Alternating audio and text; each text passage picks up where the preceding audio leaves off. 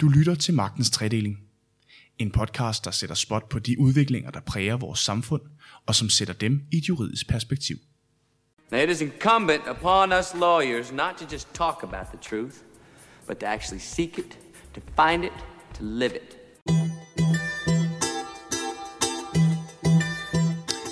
Hvad er egentlig fair og lovlig konkurrence? Spørgsmålet er nok engang blevet relevant med sagen om Falk, der med ufine metoder har skabt urimelige konkurrencevilkår på udbudsmarkedet. Men hvad kan man egentlig tillade sig i forhold til konkurrence, når man jo i bund og grund bare gerne vil vinde det store udbud? I dag der sætter vi Falk-sagen under lup og diskuterer, hvad må man, hvad må man ikke, og hvordan kører man overhovedet en sag som den her. Mit navn det er Rasmus Lehmann Hylleberg. Velkommen til Magtens Tredeling.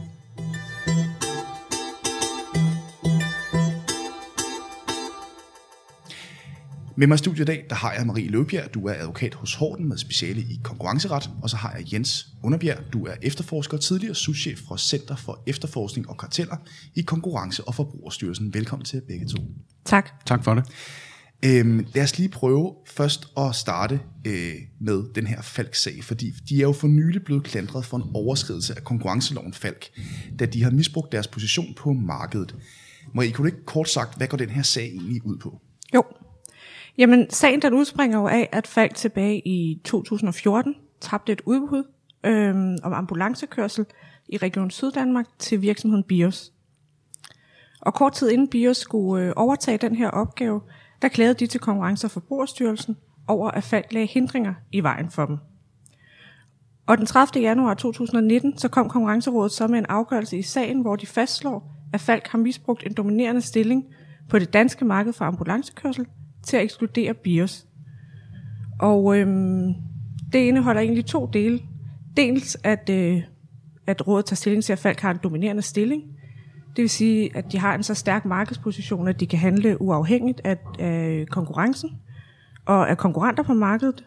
Det er ikke ulovligt i sig selv, men dominerende virksomheder de har en særlig forpligtelse til, de er ikke underlagt det samme konkurrencepres som andre virksomheder, og derfor så har de en særlig forpligtelse til ikke at hindre konkurrencen. Så som den anden ting, så ser man så i afgørelsen på, øhm, om Falks adfærd i sagen ligger inden for det, man kalder for almindelig konkurrence, altså normal konkurrence, og om det adfærd egner sig til at begrænse konkurrencen. Øhm, og man ser også på, om der har været en strategi og en hensigt om at ekskludere en konkurrent. Og det kommer rådet altså frem til, at øh, der har været et misbrug af dominerende stilling ud fra de kriterier, og at Falk har fastlagt en strategi om at ekskludere BIOS fra det danske marked. Men hvad er det øh, helt konkret for hindringer, der er lagt ind i den sag her? Jamen, sagen består jo af flere forskellige ting. Der er at, at, altså flere forskellige ben egentlig. Der er dels et ben om, at øh, Falk har, øh, har oprettet en Facebook-gruppe, og, øh, og der igennem har, øh, har forsøgt at, at påvirke, hvordan man agerer i, øh, eller hvad hedder det, hvordan påvirke BIOS øh, renové i markedet. Så har man haft en mediestrategi, hvor man sådan generelt har været ude i medierne i armslængde, altså ikke direkte selv, og, øhm, og miskreditere BIOS, dels som leverandør og som arbejdsgiver. Og så har man så også brugt sine tillidsmænd og sine øh, interne kommunikationslinjer til at, at forsøge at fastholde medarbejdere, så de ikke i stedet for at, at søge job over BIOS, at de i stedet for bliver hos Falk. Jens, det øh, virker umiddelbart øh, på det, Marie siger her, som værende ekstremt mange små dele af en stor efterforskning. Eller man kan sige, det er mange små dele af, der gør en stor efterforskning. Hvordan starter sådan en sag som den her hos Konkurrence- og Forbrugerstyrelsen? Den starter som regel med, at der er en øh, klager, som henvender sig til, øh, til styrelsen. De her type overtrædelser, overtrædelser af konkurrenceloven, om det er misbrug af dominerende stilling eller eller karteldannelse, de er meget svære at få øje på udefra, så styrelsen er meget afhængig af folk, der kommer og, og henvender sig. I en sag som den her, der vil det typisk være en ny aktør eller en øh, mindre aktør på et marked, som føler, at der er nogle, øh, enten nogle høje adgangsbarriere for at komme ind på det her marked, det kan tage mange forskellige øh, øh, former, eller som føler, at, øh, at, at den pågældende virksomhed er ved at blive presset ud af, af det her marked af, af nogle større spillere. Det, som vi er meget opmærksom på, selvfølgelig, når vi snakker med en, øh, en, en klager, det er øh, helt generelt at øh, validere det, som øh, klager kommer med, de øh, oplysninger, som klageren kommer med, og klageren selv, hvad er det for en baggrund, øh, klageren har, hvor er klageren placeret i, øh, i markedet, øh, er det første, anden, tredjehånds øh, oplysninger. I, I sådan en sag her er det selvfølgelig utrolig vigtigt at afdække, om, om det kan se ud som om, der er noget øh, konkurrenceretligt øh, i det, at der kan være en, en, en overtrædelse, eller om det kan være en øh, aktør, som reelt øh, ikke forstår at drive sin, øh, in, sin forretning øh, rentabelt. Så det er utrolig vigtigt i de her sager, og i alle sager omkring øh, øh, konkurrencelovs overtrædelser, hvor der er en klager, der henvender sig og rigtig grundigt validerer de informationer, der bliver givet, og den, som giver de øh, informationer. Altså simpelthen at tjekke, om det er en retmæssig klage. Ja. Jens, øh, når man så fra Forbruger- og Konkurrencestyrelsens side ligesom får sådan en sag ind, øh, ind her, altså hvordan foregår forløbet sådan en sag her? Ja, hvis vi, vi, hvis vi antager, at vi bevæger os videre fra, at vi har snakket med, med klageren, og der synes at være hold i, øh, i de oplysninger, som, som klageren kommer med, øh, og det her det er en sag, som man vil øh, gå videre med og kigge nærmere på, altså undersøge, efterforske, så, øh, så sammensætter man et tværfagligt team øh, af, af medarbejdere fra øh, efterforskningscentret og, og det pågældende konkurrencecenter, som har markedsindsigten på, øh, på det område her. Så sætter man sig simpelthen ned og, og lægger en grundig plan for, hvordan det her efterforskningsforløb det skal foregå. Og noget af det første, man gør selvfølgelig, det er at se på, hvad, hvilke oplysninger har vi til at øh, starte med her, øh, det som er kommet ind, og hvad skal der egentlig til i sidste ende, hvis der er tale om overtrædelse, og fremlægge nogle, øh, nogle valide beviser for et konkurrenceråd, eller øh, ultimativt for, øh, for politiet. Øh, og så laver man en, øh, en plan, en projektorienteret plan for, hvordan man skrider frem i, i det her forløb. Noget af det, man også skal gøre sig øh, klart på et meget tidligt tidspunkt, det er, om vi har en formodning eller en begrundet mistanke, som er en højere grad af antagelse for, at der kan være sket noget øh, ulovligt. Øh, hvis vi bevæger os ud over formodningsniveauet, og det bliver en begrundet mistanke, hvor der skal nogle rigtig stærke ting til indlægningsvis, så, øh, så kan øh, styrelsen nemlig ikke selv foretage tvangsindgreb i sådan en undersøgelse, det vil sige den kontrolundersøgelse, som måtte komme ud i, øh, i horisonten, og så vil, så vil sagen skulle overgives til politiet. Det skal den på et, et hvert tidspunkt, hvor man mener, at man bevæger sig fra en formodning og til en, øh, til en mistanke. Når det så er klarlagt, at vi arbejder på et, et formodningsniveau, øh, så går vi i gang med den øh, indledende efterforskning. Det er ikke sådan, e- eller vi, øh, styrelsen, øh, går i gang med den indledende efterforskning. Det er ikke sådan, at man øh, umiddelbart går ud og foretager en kontrolundersøgelse. Man skal se, om man kan bede eller afkræfte de her oplysninger finde nogle ting, der understøtter dem. Og der har man jo ikke en, en stor værktøjskasse, ligesom politiet, der kan aflytte og gøre alle mulige ting. Så man bruger øh, åbne kilder, det kan være internettet, andre kilder, øh, til at se, om man kan finde nogle ting, der støtter op omkring øh, det her man kan også undersøge relationer mellem personer i øh, åbne kilder, om, om de kender hinanden, hvilke diskussioner har de taget del i, hvilke fora, er der nogle øh, blogs, er der nogle andre ting ude i åbne kilder, som vi kan bruge her. Det kan også være fra, fra nyhedsmedier. Øhm, hvis de her øh, indledende undersøgelser, de, øh, de understøtter de oplysninger, som klageren har givet, så arbejder man sig mere målrettet hen mod en, øh, en kontrolundersøgelse, som er der, hvor man kan øh, komme ud øh, og skaffe sig beviser i en sådan sag, eller afkræfte øh, den her øh, formodning. Og øh, det her tværfaglige case team, det vil så udarbejde et beslutningsomlæg for direk, øh, til direktionen i styrelsen, som er dem, der træffer beslutning, om der skal gennemføres en øh, kontrolundersøgelse. Og det er direktøren, som træffer den øh, beslutning. Og øh, den skal også forelægges, øh, øh, forelægges byretten. Så styrelsen vil både have en beslutning og en, øh, en retskendelse med ud på en eventuel øh, kontrolundersøgelse. Den kontrolundersøgelse, den bliver planlagt i øh, meget detaljeret. Øh, der bliver lavet en decideret operationsplan, hvor man, hvor man prøver at gøre sig de bedste antagelser om, hvad er det, vi skal se efter, hvor skal vi kigge hen, hvilke virksomheder, hos hvilke målpersoner, hvordan ser det her data ud, Er det elektronisk? Øh, er det håndholdt? Øh, hvilken form kan det, øh, kan det antage? Mm. Og alle de her ting, dem laver man jo øh, selvfølgelig uden at, at vi ser nogen øh, parter om det, for der er jo ikke, det er en uanmeldt øh, kontrolundersøgelse, øh, man tager ud på. Og den, øh, når man tager ud på den, så, så er man et, et, et større hold, der tager, der tager ud, og det er en koordineret aktion som regel på, på flere lokationer rundt omkring i, øh, i Danmark, hvor man går ind på, på samme tidspunkt. Og hvornår øh, giver man det så til anklagemyndigheden? For det er vel dem, der kører sagen her, eller hvordan? Jamen det gør man, øh, øh, det gør man først længere hen i, i forløbet, når man øh, efter kontrolundersøgelsen, hvor man har sikret sig de data, man er interesseret i, kommer hjem og analyserer dem og, øh, og kigger dem øh, igennem i styrelsen. Øh, så vurderer man på baggrund af det materiale, man har indsamlet på kontrolundersøgelsen, øh, hvad der skal ske med sagen. Om, øh, om der ikke er øh, baggrund i formodning, om det er en, som et konkurrencecenter skal arbejde videre med, med henblik på forelæggelse for konkurrencerådet, eller om det er en, man umiddelbart skal øh, anmelde til øh, bagmandspolitiet. Det, der så er sket i den her sag, det er, at den er blevet overgivet til et konkurrencecenter, som har arbejdet videre med den i rigtig lang tid, hvor den så er blevet øh, forelagt for konkurrencerådet, og herefter anmeldt til bagmandspolitiet. Ja. Altså det, det man kan sige, øh, Jens, med de sager, som, som, som man fortsætter med inde i, i styrelsen, det er jo typisk nogle sager, som er lidt, altså hvor det ikke lige ligger til højre benet.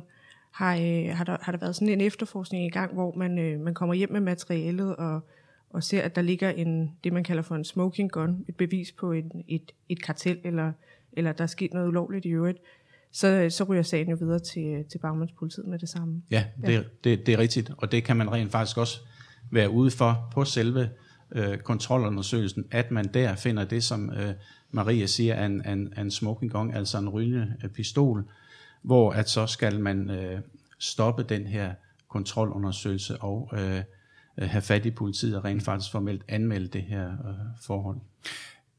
Marie Falk er jo blandt andet sigtet for at øh, i godsøjne hamstre redder uberettiget. Øh, og i et normalt arbejdsmarked, så vil det vel ikke have stor effekt på konkurrencen at holde på sine egne medarbejdere, fordi en konkurrent nemt vil kunne ansætte fra andre virksomheder eller uddanne dem selv. Hvorfor er det så betydeligt, den her sag? Mm. Altså det, det, der ligger nu, det er jo en administrativ afgørelse for konkurrencerådet, og de har så tilkendegivet, at de vil, vil politianmelde sagen, så Falk er ikke som sådan sigtet endnu i sagen, men, øh, men, men det kan de jo blive øh, afhængig af, hvad man kommer frem til i, øh, i politiets undersøgelse af sagen. Men du har ret øh, normalt øh, at holde på medarbejdere, som man ikke længere skal bruge til en opgave. Det er jo, det er jo, det er jo egentlig bare dyrt. Øhm, problemet for Bias i den her sag var, øh, var ret konkret, at ambulanceredder de uddannes hos de aktive virksomheder, og det er, øh, det er primært Falk, som har haft en dominerende stilling, øhm, og det tager flere ud, år at uddanne øh, redder. Så Bias var altså afhængig af at kunne rekruttere redder fra Falk, hvilket Falk forsøgte at forhindre. Og det er, jo, øh, det er jo noget af det, som Konkurrencerådet har konkluderet. Det er ikke udtryk for normal konkurrence i den her afgørelse, at, øh, at man fastholder medarbejdere øh, for, at, for at hindre, at de søger arbejde hos en konkurrent. Men hvor vigtigt er det, altså hvor vigtig en faktor øh, i sager som den her, er det, at virksomheder i det her tilfælde, Falk, er en dominerende aktør på markedet? Jamen det er jo, det er jo altafgørende i sådan en sag her, fordi hvis, hvis de ikke er det, så har vi ikke nogen sag at, øh, at gå med. Det skal være en dominerende øh, aktør, og de skal, øh, virksomheden skal misbruge dens øh, stilling. Men det er ikke sikkert, det er noget, man kan se helt fra start af. Det kan godt være, at det først er et længere forløb og materiale fra kontrolundersøgelsen, som, som afdækker det. Jeg tænker ikke, det har været særlig vanskeligt at afdække i den her sag, at Falk jo har været øh, dominerende på markedet for ambulanceydelser i, i Danmark, men det kan godt være en ganske svær øh, øvelse, hvor, øh, hvor jurister og økonomer de sidder og arbejder med det her i rigtig lang tid øh, for, for at afdække, om det reelt er en, øh, en, øh, en, en dominerende aktør på, på markedet. I, øh, i faldsagen der har det været afgørende, hvilken effekt de negative historier om BIOS har haft på markedet, altså om de har været egnet til at ekskludere BIOS fra markedet. Hvordan finder man generelt frem til de udspil, der har haft en effekt på markedet i de her sager? Fordi jeg tænker, altså effekt kan jo være svært at måle, så vi er lidt tilbage til det der med alle de her bitte, bitte små øh, dele af den samlede helhed. Ja, og det er det, der er den utrolig svære øvelse i, øh, i hele det her, og især i den her øh, type sager om formodet misbrug af dominerende stilling. Og øh, øh, effekten er, er en ting, men den skal man jo som sådan ikke måle på den måde. Det øh, materiale, som man finder, eller det, det skal have været egnet til at ekskludere en, øh, en aktør fra, fra markedet. Og der vil man skulle ud og øh, påvise, at det er en, en hensigt, som en dominerende virksomhed har, har haft, at det er en, en strategi, de har lagt for det her. Og det er, det er en utrolig vanskelig opgave i forhold til kontrolundersøgelsen, at gå ud og finde de her ting. Det kan være talmateriale, du skal, du skal finde det i. I andre typer sager, der kan det være, hvor man skal ud og finde en formuleret strategi, øh, bestyrelsesreferater, beslutningsnotater, øh, hvad som helst. Det kan være utrolig svært at stykke det her billede sammen af den her hensigt. Marie, øh, altså vi nævnte før, at øh, de har haft det her øh, armslængdeprincip, altså de har ligesom miskrediteret BIOS øh, gennem en anden aktør i, det her, øh, i den her sammenhæng, øh, et af Danmarks største kommunikationsbyråer. Mm. Øhm, er det i sig selv ulovligt at sprede negative historier om konkurrent i forsøget på at fremme eget omdømme? Altså man kan sige, de danske partier i Danmark, de gør det jo hele tiden. Mm. Altså til at starte med kan man sige, at det er nok ikke øh, i sig selv, vil det typisk ikke være nok til at have overtrådt konkurrencereglerne og, øh, og i form af et misbrug af dominerende stilling, fordi det kræver jo også, at man har den her dominerende stilling. Og det er i og for sig ret atypisk, at man øh, ser sådan en konkurrencesag, som i så høj grad er, øh, hvor overtrædelsen i så høj grad er bundet op på en øh, kommunikationsstrategi. Men ellers så, øh, så, så er det vigtigt jo, om man kan føre sandhedsbevis for, øh, for, for, for de ting, man kommer med, når man, når, når, når man er ude i sådan et ærne her, som, øh, som, som du nævner. Øhm, og der er det jo sådan, at øh, når vi taler om kommersielle virksomheder, så har vi markedsføringsloven, som sætter nogle grænser for, hvad man, hvad man må og ikke må. Og der øh, må man ikke eje og ytre sig på en måde, som er, er nedsættende omkring konkurrenter, hvis, øh, hvis, hvis, hvis, hvis det ikke er sande udtalelser, man kommer med. Når vi er over i de politiske partier, så er de sager, man typisk ser omkring, øh, omkring sådan nogle ytringer, jo, jo øh, rettet fra personer mod personer. Og der har vi jo så en jurylovgivning øh, og, og straffelovens bestemmelse om det, som er, er lidt nogle andre regler, end, øh, end det vi ser brugt her. Ifølge Konkurrence- og Forbrugerstyrelsens vicedirektør Jakob Schamburg Møller, han har været ude og understrege, at øh, det er Falk og altså ikke øh, kommunikationsbyråerne, øh, der jo har været med til at hvad skal man sige, miskreditere øh, BIOS i medierne, som øh, har begået noget ulovligt. Øh, jeg er simpelthen nødt til at prøve at forstå, hvorfor har kommunikationsbyrået ikke begået noget ulovligt her, når det jo er dem, der har eksekveret på en bevidst strategi om at ekskludere eller at udrydde BIOS? Mm. altså Konkurrence- og Forbrugerstyrelsen og Konkurrencerådet, de træffer afgørelser efter konkurrenceloven. Og efter konkurrenceloven, der er det forbudt for en virksomhed at misbruge en dominerende stilling. Det er kun Falk i den her sag, som har en dominerende stilling på, øh, på ambulancemarkedet, og som kan misbruge den stilling her i sagen. Derudover så har Konkurrencerådet jo tilkendegivet, at, øh, at man anmelder sagen til politiet, øh, og det betyder, at der kommer en strafferetlig undersøgelse af sagen. Og efter straffeloven, der er det faktisk muligt at straffe den, som medvirker til en lovovertrædelse, og også at gøre personer ansvarlige, hvis de har handlet med vilje eller groft uagtsomt. Ja, for det er, vel lidt, altså det er vel lidt det samme som, mm. øh, som et herværk, hvor at jeg står ved siden af, og ikke griber ind. Altså, jeg vil, altså, så, så er jeg vel også delagtig i det her, eller hvordan? Ja, altså måske ikke, hvis du står ved siden af, og ikke griber ind, men hvis du, du, du er med til at holde posen og med spraydås ja, og, og, og, og står og holder øje, at der ikke kommer nogen øh, og, og, og finder ud af, at, at det her herværk er i gang, så, så, så, så, så medvirker du formentlig ved råd og død øh, til det her herværk, der foregår.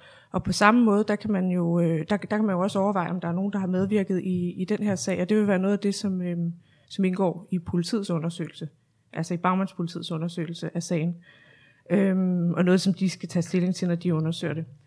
Øhm, men man kan sige, at der er ikke mig bekendt tidligere øhm, nogen, som er blevet strafferetligt gjort ansvarlig for at medvirke til et misbrug af dominerende stilling. Øhm, I kartelsager, der har man, altså som jo er en anden overtrædelse af konkurrenceloven, der har man på EU-plan, der har EU-domstolen fastslået, at en konsulentvirksomhed godt kan medvirke til et kartel, øhm, forstået på den måde, at konsulent, øh, i den her sag, der har det drejet sig om, at konsulentvirksomheden simpelthen har arrangeret møder, hvor karteldeltagere har, øh, har, har, har kunnet mødes og, øh, og organisere deres kartel, og der har man gjort sådan en konsulentvirksomhed ansvarlig for at medvirke til, øh, til kartellet. Men vi har ikke set noget lignende i praksis på, øh, på misbrugdominerende stilling. Inden vi går videre, så vil jeg lige slå et slag for at gå ind og give os en rating på iTunes. Det vil betyde rigtig meget for os. Marie, øh, i forhold til øh, den her sag, så er der jo tale om, at Falk kan blive udelukket fra at deltage i offentlige udbud fremover. Og i udbudslovens paragraf 138, der står der, at udelukkelsesperioden kan ske i op til to år og regnes fra, i citationstegn, fra datoen for den relevante hændelse eller, eller handling. I det her tilfælde, der går sagen tilbage til 2014-2015, hvor Falk misbrugte sin stilling på markedet. Altså kan Falk i princippet ende med at slippe for udelukkelse, hvis man regner perioden ud fra 2014 til nu? Mm. Ja, det, det, det er der faktisk lidt uklarhed om. Øh, udelukkelse, det kræver til at starte med, at, at ordregiver har valgt at bruge den relevante udelukkelsesgrund i udbuddet.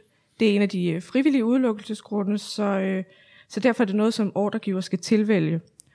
Øhm, og så er spørgsmålet derefter, hvornår udelukkelsesperioden den skal regnes fra.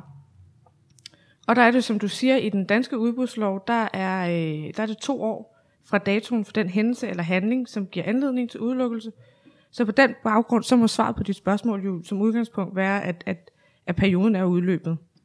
Det er der så skabt lidt usikkerhed om, fordi EU-domstolen i slutningen af 2018 fastslog, at udelukkelse i, de, i, i forhold til de her udelukkelsesgrunde skal beregnes fra den dato, hvor en kompetent myndighed fastslår, at adfærden udgør en overtrædelse. Så derfor kunne man godt forestille sig, at der kunne være nogle ordregiver, som vælger at lægge sig op af, den dom, og det vil så i sidste ende, eller det vil være op til klagenævn for udbud at tage stilling til, om, øhm, om det er den, den ene eller den anden periode, man skal regne fra.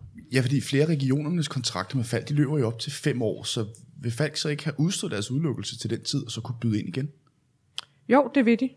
Øhm, og der har øh, innovationsministeren jo øh, til en start meldt ud, at man, øh, man ønsker at stramme reglerne om udelukkelse, også i lyset af ATEA-sagen og hele debatten omkring bestikkelse. Altså så det reelt set har en effekt, Ja, hvilket det vil ikke vil have med den nuværende. ko- korrekt. Ja. I hvert fald ikke for de frivillige mm. udelukkelsesgrunde. Og man kan jo sige, at øh, det, det, som udelukkelsesreglerne giver mulighed for, og som man i mange tilfælde både vil, vil kunne være betryg, både vil kunne være betryggende for dem, som, som står over for et udbud, men egentlig også dem, som har en eksisterende kontrakt med en, en, en virksomhed, som, som, som har trådt i spinaten på, øh, på, på et vist niveau. Øhm, det er jo, at virksomheden de skal kunne dokumentere, at de har rettet op på forholdene, at man har gjort, hvad man kunne for, at det ikke sker igen, og dermed, at, altså, at man har fået styr på penalhuset. Øhm, så man kan altså få en dialog med virksomheden om det, og hvis virksomheden kan dokumentere, at der er kommet styr på sagen, og man i øvrigt har samarbejdet med myndighederne, jamen så kan man egentlig ikke udelukke virksomheden, selvom virksomheden var omfattet af den her udelukkelsegrund. Men det giver muligheden for, at man får den her, øh, får den her dialog om sagen, og kan udelukke virksomheden, hvis, øh, hvis tingene ikke er, som de skal være mm. efter sagen. Jens, jeg er nødt til lige at høre, øh, hvis vi tager helikopteren lidt op og zoomer ud øh, og ser det her lidt i et bredere perspektiv. Jeg kunne godt tænke mig at spørge, hvor meget fylder efterforskning af sager med internationale tråde i Konkurrence- og Forbrugerstyrelsens portefølje? Fordi nu ser vi for eksempel, at øh, Amazon er på vej ind i, eller de er her jo allerede i Tyskland, tror jeg, de står for 10% af al, al nethandel. Øh, vi har også Margrethe Vestager, der var flere omgange har sat en stopper for konkurrencevridende øh, fusioner, øh, særligt også i forhold til, øh, senest var det øh, en stor tog, øh, fusion, tror jeg det var, mellem Siemens øh, og, det, og det andet firma. Altså, hvor meget fylder efterforskning af sager med internationale tråde? I øh, styrelsens portefølje, der fylder øh, den ikke meget, men når der kommer nogle sager, hvor, øh, hvor der er internationalt øh, samarbejde, hvor det, hvor det er påkrævet, øh, så fylder det meget, for det kan godt være et, et øh, tungt apparat, og man skal arbejde med forskellige øh, øh, regelsæt øh, nogle gange. Øh, det kan være sager, hvor vi anmoder en konkurrencemyndighed i et andet land om bistand til gennemførelse af en kontrolundersøgelse, og det kan være et andet land, som anmoder øh, den danske konkurrence- og forbrugerstyrelse om bistand til en kontrolundersøgelse her i landet. Og hvordan, altså, hvordan er det samspil? Fordi det synes jeg er lidt interessant øh, i forhold til regelsættene. Vi har jo vi er underlagt øh, EU-ret øh, i Danmark. Altså, vi har jo et, et, et konkurrence- og forbrugerstyrelse, øh, der ligesom varetager de sager her. Hvordan er samspillet med andre internationale aktører, for eksempel hvis man skal øh, samarbejde med et land uden for EU? Det er, det er altid godt, men det beror på forskellige øh, operationelle øh, og juridiske øh, regelsæt, som kan gøre det mere eller mindre nemt. Men samarbejdsforholdet er altid godt, men der er forskel på, om du skal gøre det med et, om du skal gøre det med Norge, eller om du skal gøre det med Tyskland, eller om du skal rent faktisk også skal gøre det med lande helt på den anden side af Atlanten. Og så har vi også de her sager, hvor, hvor Danmark optræder, den danske konkurrenceforbrugerstyrelse optræder som assistance for EU-kommissionen, når de kommer på besøg her i Danmark. Det kan for eksempel være i, øh, i Mærsk-sagen, som jeg mener, husker ligger tilbage i 2011, der assisterer vi EU-kommissionen i sådan en undersøgelse her i landet. Marie, har du stiftet bekendtskab med konkurrenceretlige sager i Danmark, som har haft mere international karakter? For eksempel i form af større internationale virksomheder, der pludselig får en betydning her på dansk jord? Altså det, det ved jeg ikke, om man kan sige på den måde, fordi det, at store internationale virksomheder gør sig gældende i Danmark, det betyder jo ikke, at de, de overtræder konkurrencereglerne. Det, øh, de, de gælder lige for, for alle virksomheder, der er på det danske marked, øhm, og i EU for den sags skyld. Øhm, men altså sager med international karakter, de vil jo typisk foregå i, øh, i Europakommissionen og Margrethe Vestagers regi, og der ser vi også, som Jens siger fra tid til anden, at, øh, at, at de slår en, et smut forbi Danmark og, øh, og, og, og har en koordineret aktion, hvor de, øh, hvor de renser virksomheder i, øh, såkaldt dawn, laver en dawn rate hos virksomheder i, i Danmark og i andre lande øh, på samme tid til at indhente bevismateriale i deres sager. Hvad karakteriserer den her, altså den her slags sager? Jamen, de, øh, de sager med internationalt perspektiv, øh, hvor Europakommissionen er involveret, de er typisk karakteriseret af, at der er tale om en problemstilling, som går på tværs af landegrænser. Det kan være en, en, en virksomhed, som, øh, som misbruger en dominerende stilling på en måde, der både, øh, der både påvirker konkurrencen i Danmark, øh, og, men også i de omkringliggende lande, altså for eksempel fordi, at det simpelthen er et, aftalekoncept, der går på tværs af landegrænser, og det er jo typisk øh, det, der går på tværs af landegrænser, lige for tiden, det Margrethe Vestager kigger på, det er, det er jo typisk øh, noget, der foregår online øh, og er databaseret. Mm. Jens, hvis vi skal prøve at udpensle, hvor grænserne går for den frie konkurrence, fordi det er jo, hvad skal man sige, en af grundstenene i et, øh, i et velfungerende øh, øh, frit marked, det er jo fri konkurrence. Hvad skal der så til for, at man som efterforsker begynder at reagere? Fordi at, øh, der er vel også en masse gråzoner i det her. Spørgsmål om, hvor grænserne går for den frie øh, konkurrence, det tror jeg, du kan få mange svar på. Og jeg vil helt øh, lade det være op til konkurrencerådet og domstolene øh, at fortælle, hvor den øh, grænse går. Øh, som efterforsker, når man begynder at interessere sig for de her sager, øh, der vil jeg vende tilbage til den her, den her indledende henvendelse, man får fra en, en klager. Og, og hvis, det, hvis det reelt ser ud som om, at, øh, at den her aktør har det svært på markedet, er, er udsat for ulige vilkår, øh, enten øh, prispres eller på anden måde bliver forsøgt skubbet ud af markedet, øh, og der er grund til at tro på, hvad, hvad klager siger, så er det, man begynder at interessere sig for den her problemstilling. Men der er utrolig mange overvejelser i de her sager, for de er meget tunge, og de er meget komplicerede, de her sager om, om misbrug af, af dominerende stilling. Men det er en ens betragtning, man lægger ned over, hvad det er for en type sag, om det er sådan en sag her, eller en kartelsag. Det er et spørgsmål med troværdighed og værdien af de oplysninger, som ligger til grund endingsvist, og også muligheden for øh, hvad man anser som muligheden for at kunne skaffe øh, bevis i sådan en sag som den her. Men hvordan går man til det? Nu sagde du, at øh, ofte så konkurrenceforbrugerstyrelsen, de laver de her kontrolbesøg ude hos virksomhederne. Men hvordan øh, griber man det an, når for eksempel større virksomheder som lad os sige Google, Facebook, Amazon osv. begynder at vise sig på det danske marked, om man får en sådan klage, om man rent faktisk skal agere på det øh, som øh, styrelse. Øh, er det sådan noget, man går ind og efterforsker i for at se, øh, altså om alt foregår efter bogen? Ja, hvis man får en klage, så gør man. Men ikke fordi der er nogle øh, specielle aktører, som begynder at optræde på det danske marked, store eller små, for der bliver alle virksomheder behandlet ens. Øh, og øh, langt, langt de fleste sager, de bliver efterforsket reaktivt, altså det vil sige på baggrund af en, af en klage. Det er ikke ret meget, som man øh, kan efterforske proaktivt, altså fremadrettet. Men selvfølgelig har man en, en interesse i... Øh, visse markeder, hvor der kan være nogle, nogle tegn på, at der kan være nogle øh, ting, som gør det svært for nogle aktører at operere der, men øh, alle virksomheder bliver behandlet ens. Marie, her til sidst, hvad betyder en sag som Falks for det generelle syn på konkurrencereglerne i erhvervslivet? Tror du, det vil betyde større fokus på at overholde konkurrencereglerne, når nu store internationale kræfter bliver en større og større faktor på det danske marked? Altså, det har en signalværdi, at man kan se, at der bliver grebet ind i sådan en sag som den her. Øhm, konkret så betyder sagen jo egentlig ikke noget for virksomheder, der overholder reglerne. Øhm, men jeg tror, at for de fleste, så giver sådan en sag her alligevel anledning til, at man, øhm, man, man løber sine egne retningslinjer og processer igennem og overvejer, om man har taget alle de nødvendige forholdsregler, og ikke mindst omkring de etiske aspekter, der har været i den her sag, og som, der jo, som, ja, som i hvert fald har været et emne i den her sag. Så jeg tror da helt klart, at sådan en sag her skaber, skaber fokus på overholdelse af reglerne. Ja, for hvad betyder det for Falk, det her? Altså i fremtiden? Øh, altså, jeg skal, jeg skal ikke gøre mig klog på, hvad, hvad, hvad det sådan, øh, hvad sagen sådan, hvad, hvad fremtiden som sådan bringer for Falk, men, øh, men, men, men, men de har jo selv været ude at sige, at virksomheden er et andet sted i dag.